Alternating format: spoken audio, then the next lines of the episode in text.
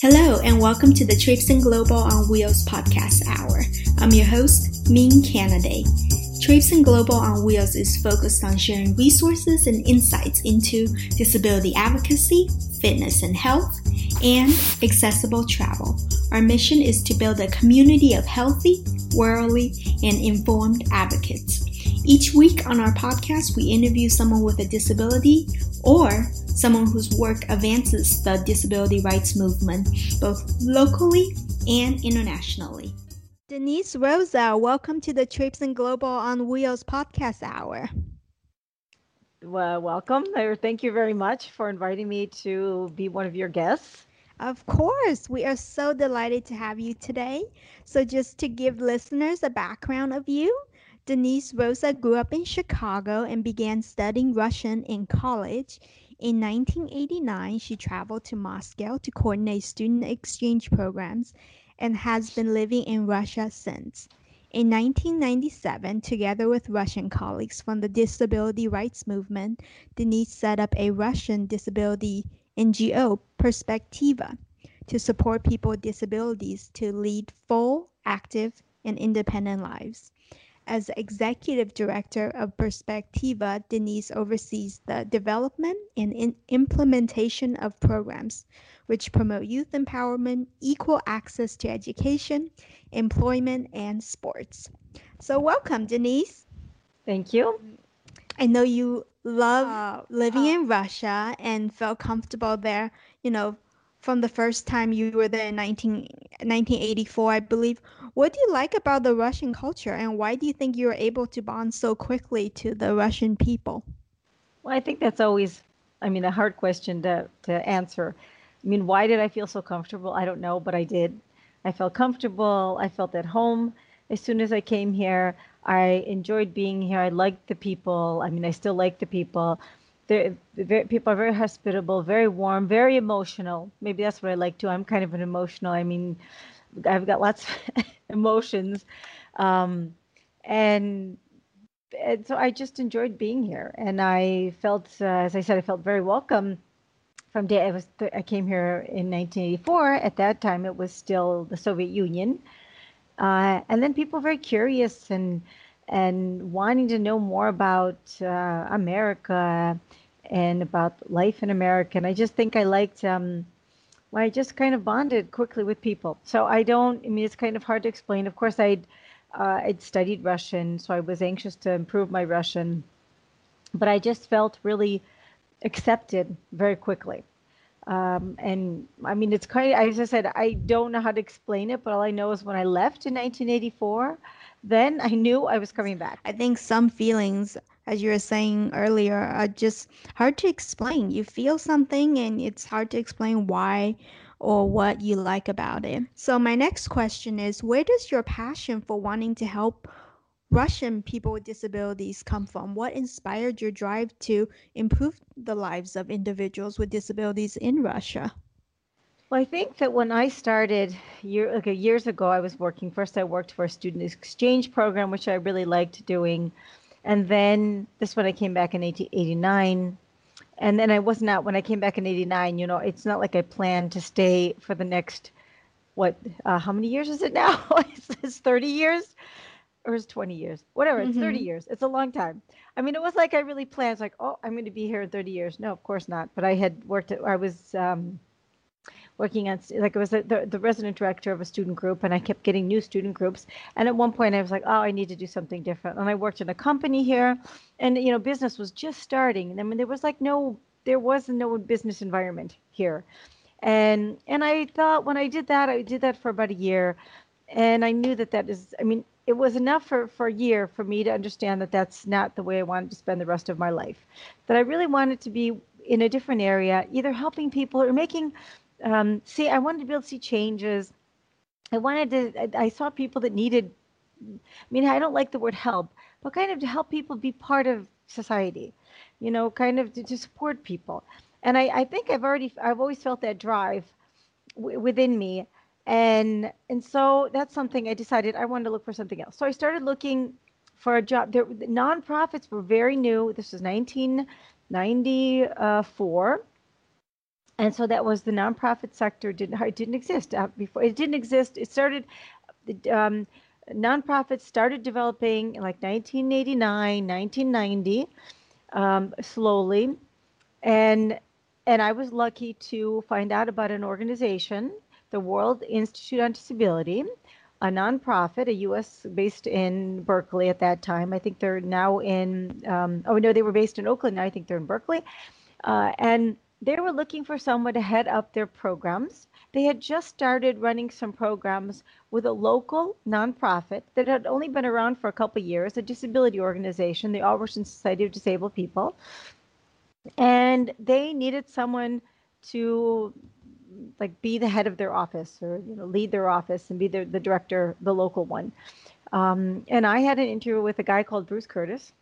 And Bruce then hired me for the job and he became both my a friend and a mentor. He was my boss, and Suzanne Rear, someone else was a boss. But so and so that I was pulled into this. I mean, I when I saw the job description, I thought this would be interesting for me. I want to try this. I want to apply for this So job.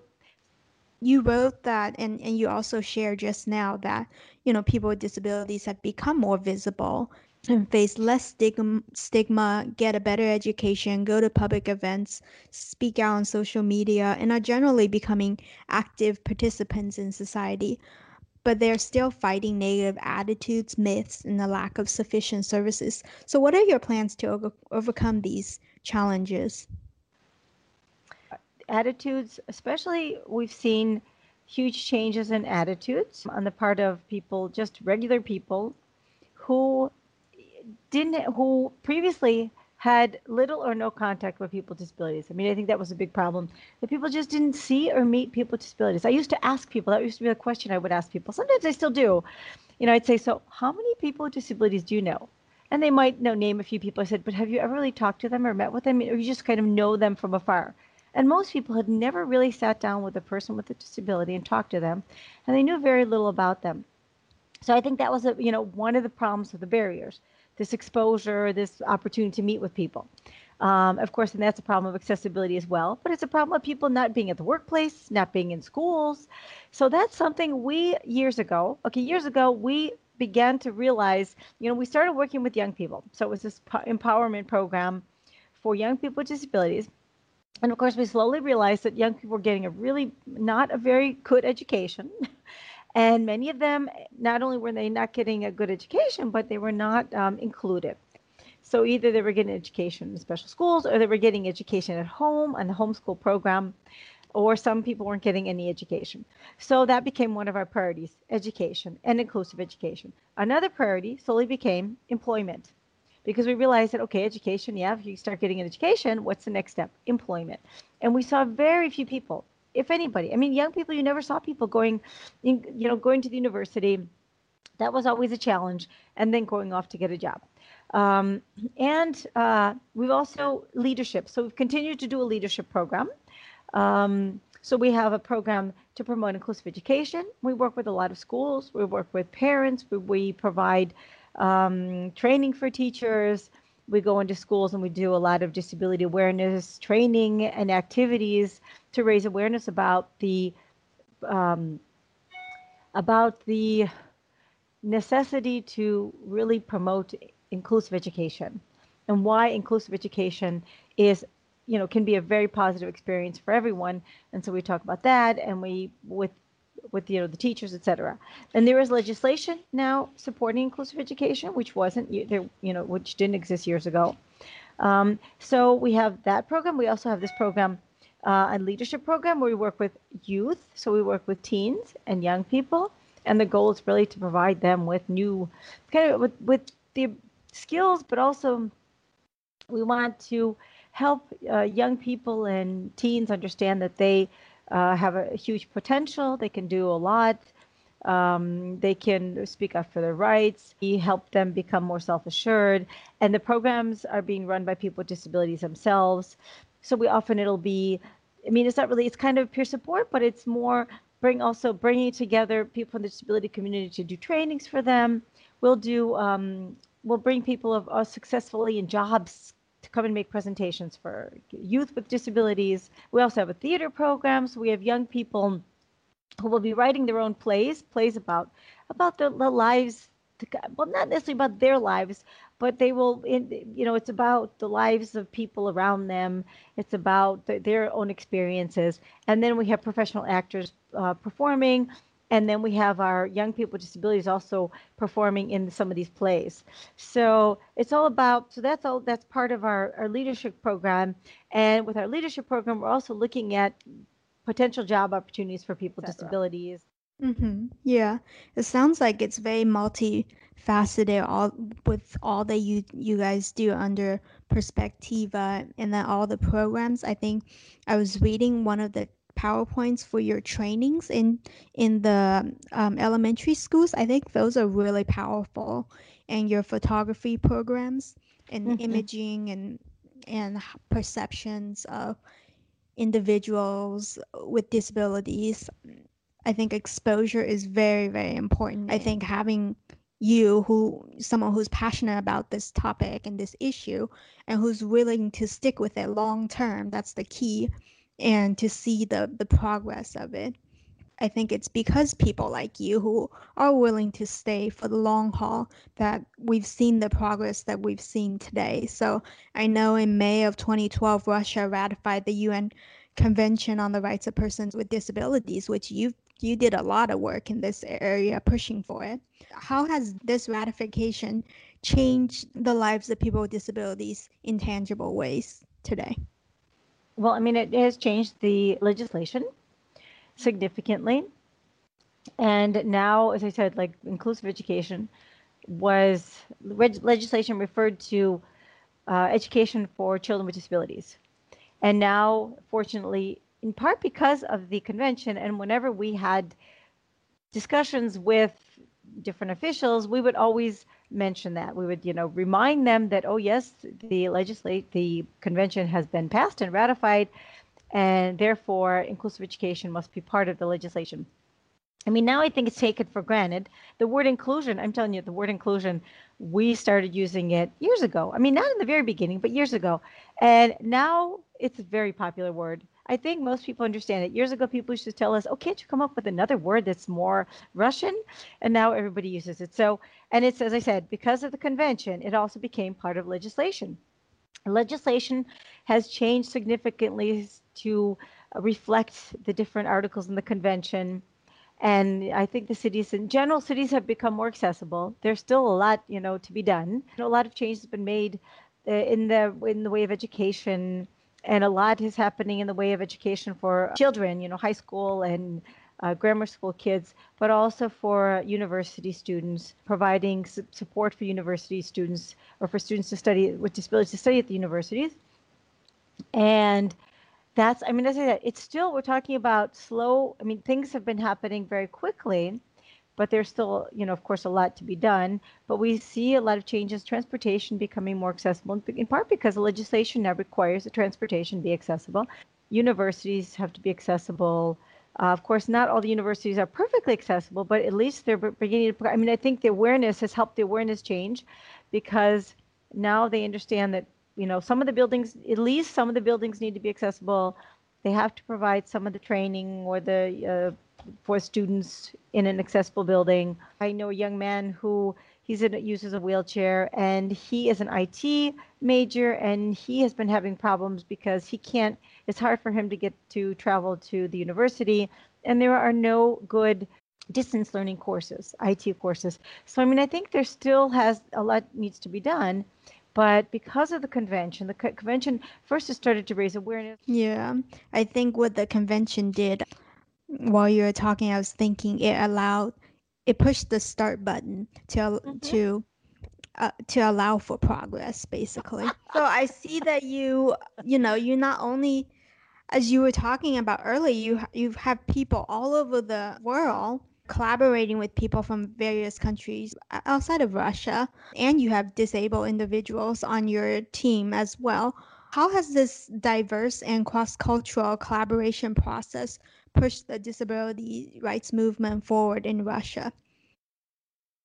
Well, I mean, I in the very beginning I mentioned an example which I think was important. It's when my colleagues, this was years ago, so 2019, 90, whatever, five or 96, when people with disabilities from the disability movement in the U.S.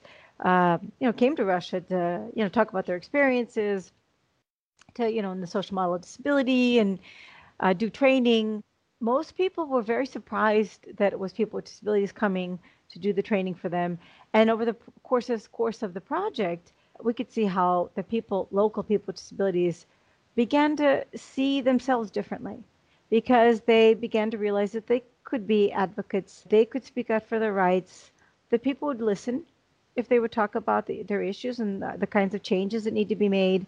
So I think it was very empowering for them to meet with other people with disabilities who had already gone through that process, who had already been, you know, had made changes in their own countries, and to talk about the changes they had made. So, I mean, that's just one example. We recently had someone from Scotland come you talked about the experiences with employment, a person with intellectual disabilities. I mean, I think that was great. He could share his experiences, and that was useful. But I was just thinking about someone who came from Ireland, a, a guy with an intellectual disability, and met with some local people, and met with some of our volunteers and staff, and talked about his experiences as a person with intellectual disability. He lived in an institution, and how he was living independently now. And I think that all of those, I mean, I could probably come up with hundreds of examples, but of course, you don't have, we don't have time to listen to them, of people who have traveled to Richard Rieser, someone, a guy from the UK, who um, also wheelchair user and who has done a lot he's a leader in the disability movement there and who also came to share his experiences but really to promote inclusive education because that is one of his main topics. And he met with teachers he met with people with disabilities because what we did one of our goal, goals has always been to train people with disabilities to do their own to go out there and make their own changes in their communities and to do their own changes or whatever their trainings for teachers or whatever to do speaking about the different issues and why and you know, talk about arguments and talk about values and things that you're not ready to do. And he would come and say this is okay look at this. This is the different model of social model of disability and the cultural model whatever. And then talk about how he did it and talk about how he worked with the teachers in the uk to change their attitudes. A person with a disability coming to the classroom. Because we've been doing disability awareness training for years but that's a little that's kind of a different level. That's really changing the attitudes of kids but kind of bringing disability into the schools so that it's not taboo. It's part of life, you know, people with disabilities, you know, wanting to be just part of the community and be at the schools, etc. But he was talking more about inclusive education. So it's been, I mean, over the years, it's been a long time, more than 20 years, having people, different people, sports. We had people come over, Paralympic athletes coming over. And they might have been invited by the US Embassy or by some other embassy or the UK Embassy. And we would have this opportunity to meet with them. So we would, they would meet with other athletes here, or they would meet with teachers. And then they would talk about their own experiences. So it was always, you know, this kind of sharing. And I, as you said, how do how has that changed the situation in Russia? I mean, I can't say that's made like, you know, any huge changes, but I'm certain that it has changed the way people think. It's changed attitudes, but it's given people a different vision.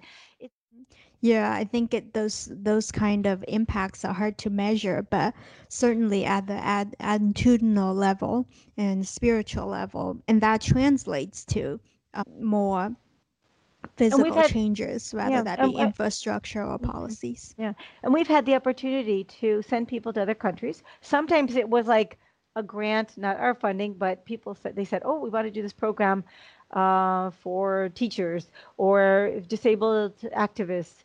And we'll say, oh, and so we put together a group from different cities, and then they go to the other country, and sometimes we are able to make recommendations on what to see. And that's been really wonderful. So people come back and say, "Oh my god, they they see something that they didn't imagine." Exactly. I think now, this transitions well onto how disability is represented in the media. So as you were, you know, alluding to earlier, in 2002 you founded the International Disability Film Festival, breaking down barriers. So why is it so important that persons with disabilities are portrayed in film? Well, first of all, people like film. I mean, film is one of those things, and of course, there are different kinds of film. You've got feature films, you've got documentary films, you have animation, all kinds of you know films, short films, long. Um, but I think most people like to go to the movies, like to watch films, and it's an easy medium. I mean, it's we became convinced because we started using films in our raising awareness activities and maybe when we started using films we we hadn't we didn't know that we were, the films were going to have such an impact on people but then we started using them and we thought oh wow this is amazing. Because it really films they touch you they move you emotionally films make you think about certain issues that you might not have thought about. And so we had people talking about things they had never talked about. We had people seeing the eh, we started with films that we brought over from the US.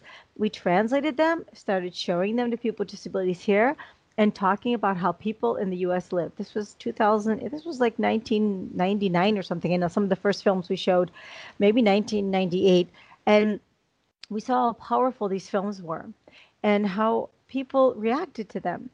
And these were people both in the disability community. These are people outside. I mean, these are people maybe like professionals.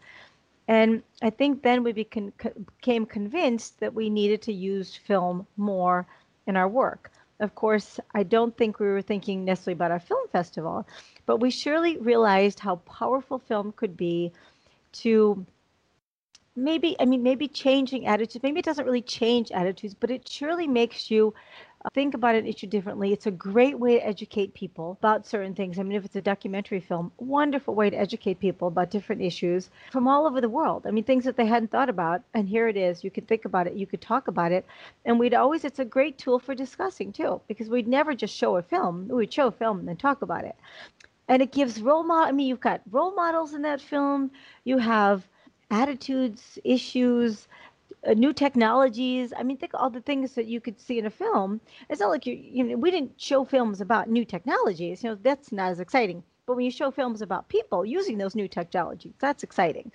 So I think that we realized that film could just just film was amazing and could be so powerful as a tool to change attitudes or to educate people. And there's so many amazing films like Anti Giant or Stanley by Stanley, an amazing film. These are short films, Stanley by Stanley, Polish film, or Hero Brother. I mean, like Stanley by Stanley is a, um, a, a guy who has, um, you know, talks about um, how he has no, uh, no arms and he meets this kid. So he essentially he they introduce him to a kid who has no arms, and and he is a role model for this kid and he becomes friends with this kid and he becomes a mentor.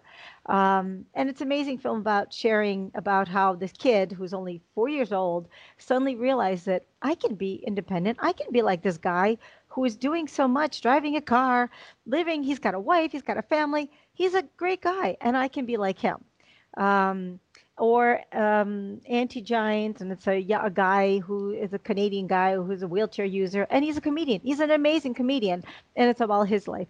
Or Hero Brother is a film, it's an Israeli film, and it's about this. Uh, they decided to make this film.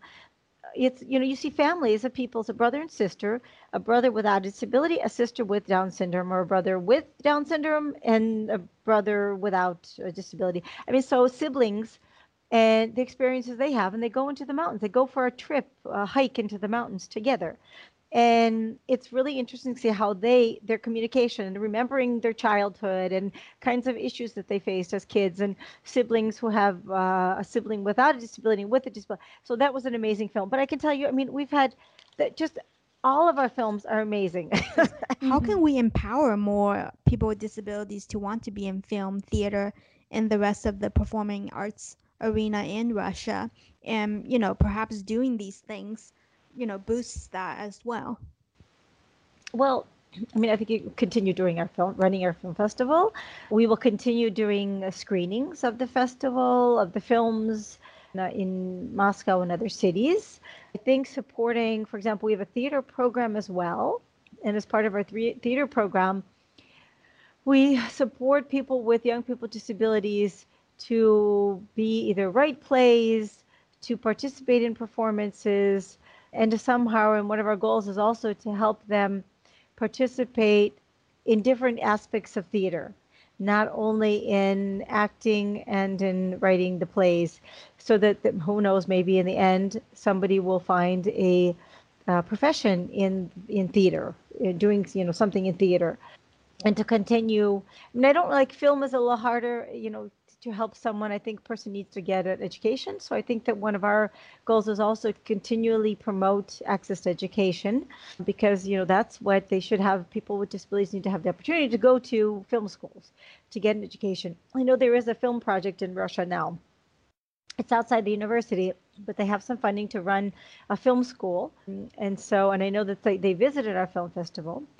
Uh, but I think it's always by promoting people. I mean, by I mean, I can't say that what we're doing is necessarily promoting people, but I know that we we have been always like even at our film festival, we had this year and two years ago, we had discussions, we had roundtables on the topic of how to help people with disabilities be more involved in the film industry, in theater, in the performing arts, and to be supported of having people without disabilities playing these roles, but having people with disabilities. So we've started the discussions, and I don't think, I mean, we're surely nowhere near what's happening in, I mean, see what's happening in the UK and with the US in promoting people with disabilities in these, instead of having hiring people without disabilities, people with disabilities in these roles. I mean, I think one issue is getting people in Russia, getting filmmakers to make more films about this issue, you know, disability issues. I mean, about heroes or what, I mean, heroes not the word, good word, but the main characters, you know, people with disabilities. Focus on what we're doing and do it well.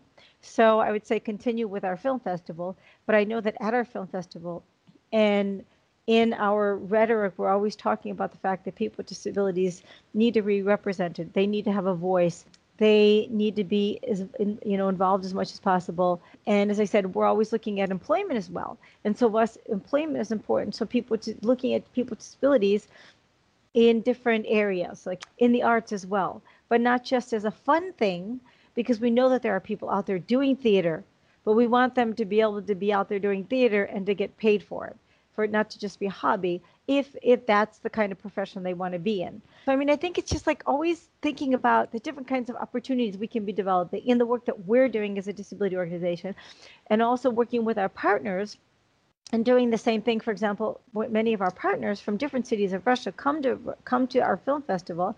They participate in these different discussions and they bring back these kinds of ideas to their own cities where they can discuss them as well. And they do, as like our film festival, will travel to other cities and they will be uh, hosting the film festival. Dis- disability groups, disability organizations.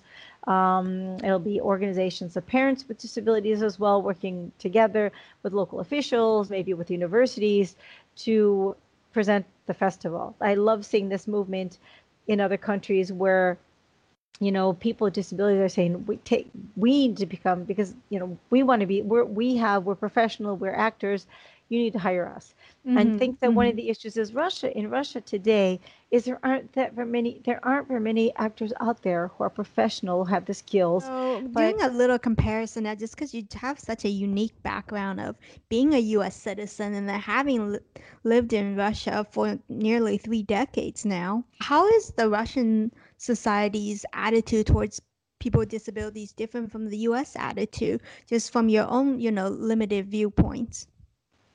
No, I mean, I think now the attitudes are very similar. Think about what the attitudes were like 30 years ago.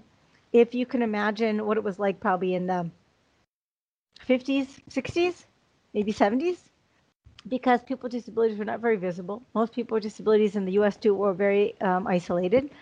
That's what the attitudes were like here in the 90s in the I mean the 80s. We're seeing a lot of change now, and attitudes have changed immensely. Even even with the like the people we work with, with the employers or the potential employers. Uh, I can remember employers used to always say things like, "Oh, uh, oh, I have the perfect job for that person." It's like, oh, what, what do you mean? Oh, it's perfect. It's a desk job. He doesn't have to move very much. He just, you know, he, he can be at a computer and he can just be there all day as if he you know and i said well wh- why do you think that he doesn't want to move very much? Well he's in a wheelchair. I said but he's probably faster than you are and more mobile than you are. You just need to make sure the office is accessible. People just have these attitudes that the person could can do or whatever can't do.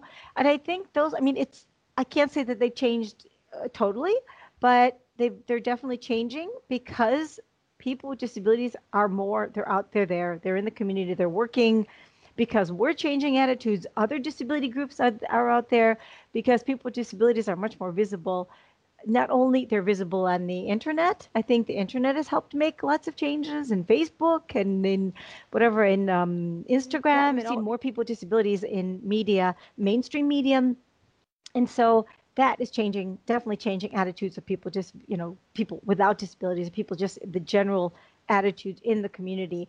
We see employers they change their attitudes, change immensely when they have after they've employed someone with a disability mm-hmm. or employed actually it's actually better after they've employed three people with disabilities because they might employ different people because of course they have these funny perceptions of oh this deaf a person who is deaf right and how am I going to communicate with that person? Well, that's impossible.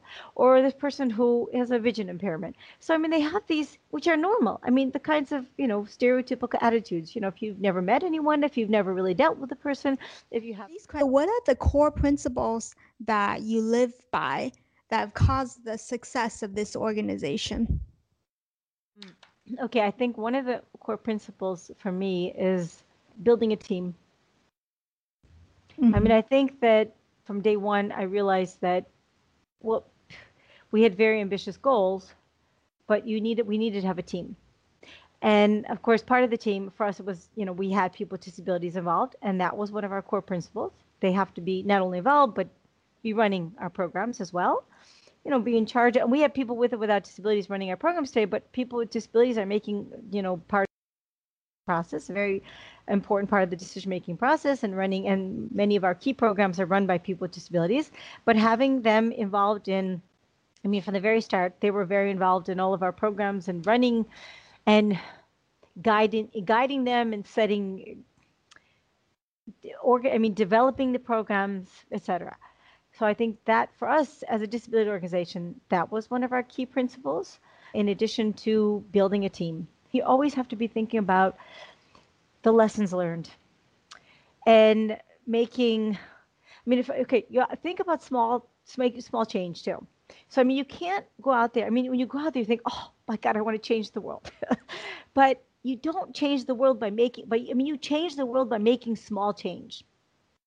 And the small change builds. So you make it's like little bricks you're building this wall. I mean it's not a wall you're building obviously but it, you're you're making change but you're always reflecting on what you've done and looking at the lessons learned. And I've tried to, he's talking about this when we, uh, when I'm with my team, our team managers, is that you're when you're developing your programs. First of all, you always have to look at your the people you're developing the programs for and how it's changing their lives, how it's impacting them, improving their lives, etc. But you're always reflecting on what you can do better, how you can improve, what are the lessons like always doing this kind of an evaluation of what's happening to make it better to always you know um, do it you know do it better. And getting the team involved in that. I mean i think that's very important too is when your team is, is you know you want your team to be involved in that in these discussions of how to make uh, things improve. And i think also because you've got you know you're looking at what is happening on the ground and and people there are people who are closer to what's really happening and people who might be a little farther away and you always want to be listening to what's going on and you know and using that information to to improve what you're doing so i guess that's important too but having i think your your goals but mean, our even over the years, our goals have changed slightly. But I think we've expanded our goals. I mean, our goals have always been inclusion, but in the beginning, maybe we're looking more at people with intellectual, with um, with physical disabilities, and we're like, wait, we can't just look at that. We have to expand and look at the lives of all people with disabilities and how we can kind of help them um, within the programs we do. Because once you choose your programs, and I think you've got it. That's another thing. You kind of have to realize you can't do everything. So when you have the programs you're doing, working within them, these you know areas, for example, leadership, you choose the activities you can you do looking at the kind of resources you have the staff you have and and the kinds of changes you want to make like our empowerment program. I mean we choose what we want to do but you can expand but you always have to look and say wait a minute at some point stop. Do we have the resources to do this? Do we have can we do that well? And then you say no let's stop. We want to continue working in this area. I mean like we've decided to work on, we've been doing unemployment. And I think, you know, in our employment program, and we've expanded, continued to work on it, but we've always, people have said, oh, why don't you do social entrepreneurship? We're like, well, that's a little different. We're doing inclusive employment. So we've always had to continue tell ourselves, no, we want to do, continue doing inclusive employment.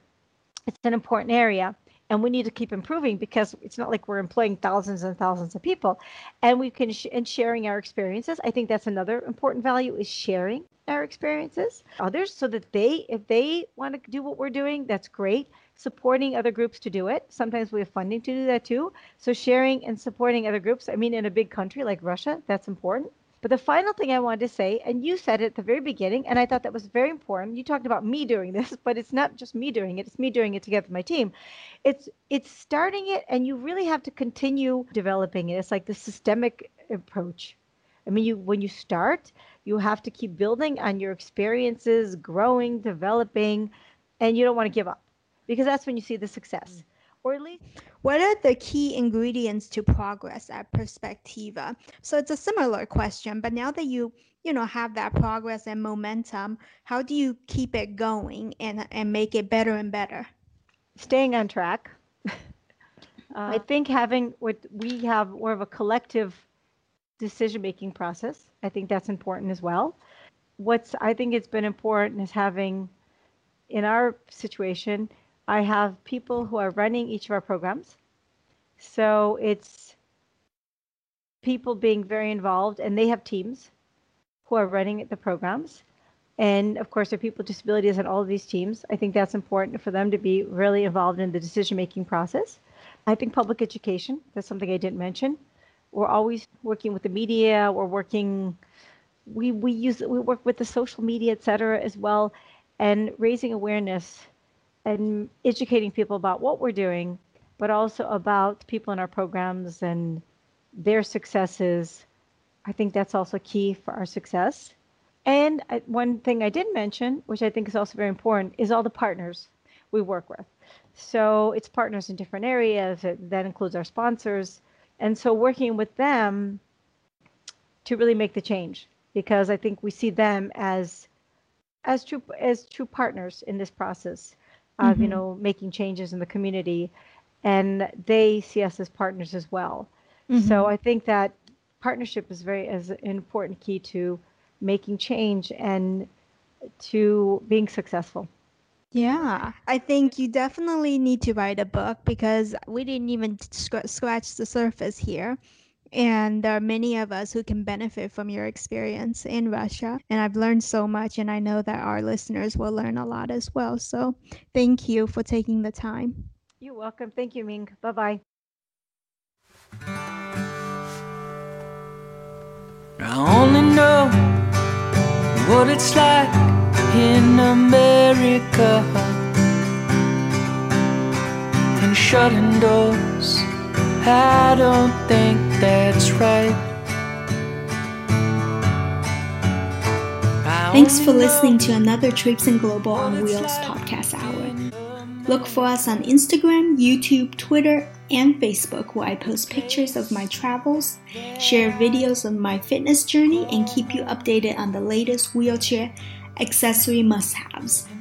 Tell others about our program. The more we can raise awareness about these issues, the stronger we can get as a community. At Traipsing Global on Wheels, we aim to build a community of healthy, worldly, and informed individuals with disabilities and disability advocates. That means we want to hear from you, our listeners. Send us an email at tgowpodcast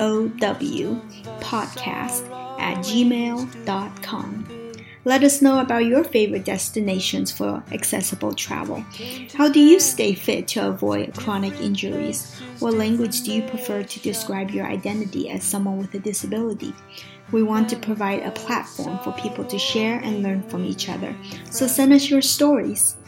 If you have suggestions for future guests that you would like to hear on our podcast series, please leave them in the Contact Us section of our website or post them on our Facebook page. Thanks again for listening. Bye bye.